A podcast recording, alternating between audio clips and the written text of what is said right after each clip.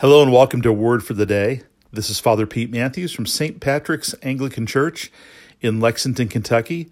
A Word for the Day has been offline for two weeks, so I could have a chance to have vacation and regroup when I got back. And today we are restarting again. Today is July 15th, 2020.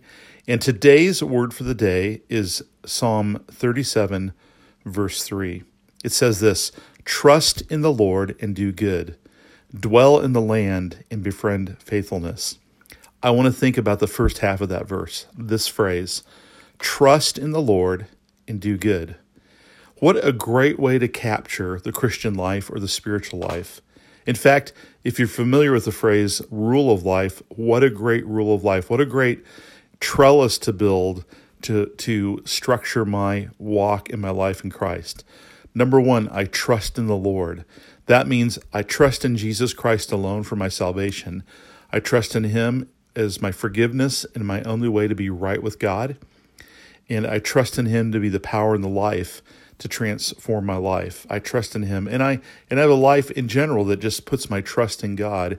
And then in my daily routine, I seek to do good. I seek to live as a disciple of Jesus Christ. I put my trust in God and I do good. Isn't that awesome? It's so simple. It's so clear, it's actionable, and it really captures uh, the two key things that our life looks like. It's easy to overcomplicate things, and of course, there are many different uh, particular things we can do in each of those big kind of buckets, and it's going to look different for each of us, um, and it's going to look different from day to day as the Holy Spirit leads us.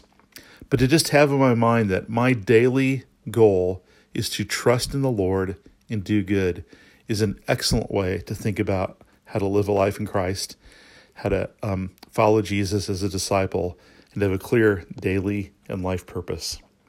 Well, look forward to being with you again tomorrow. God bless and have a great day.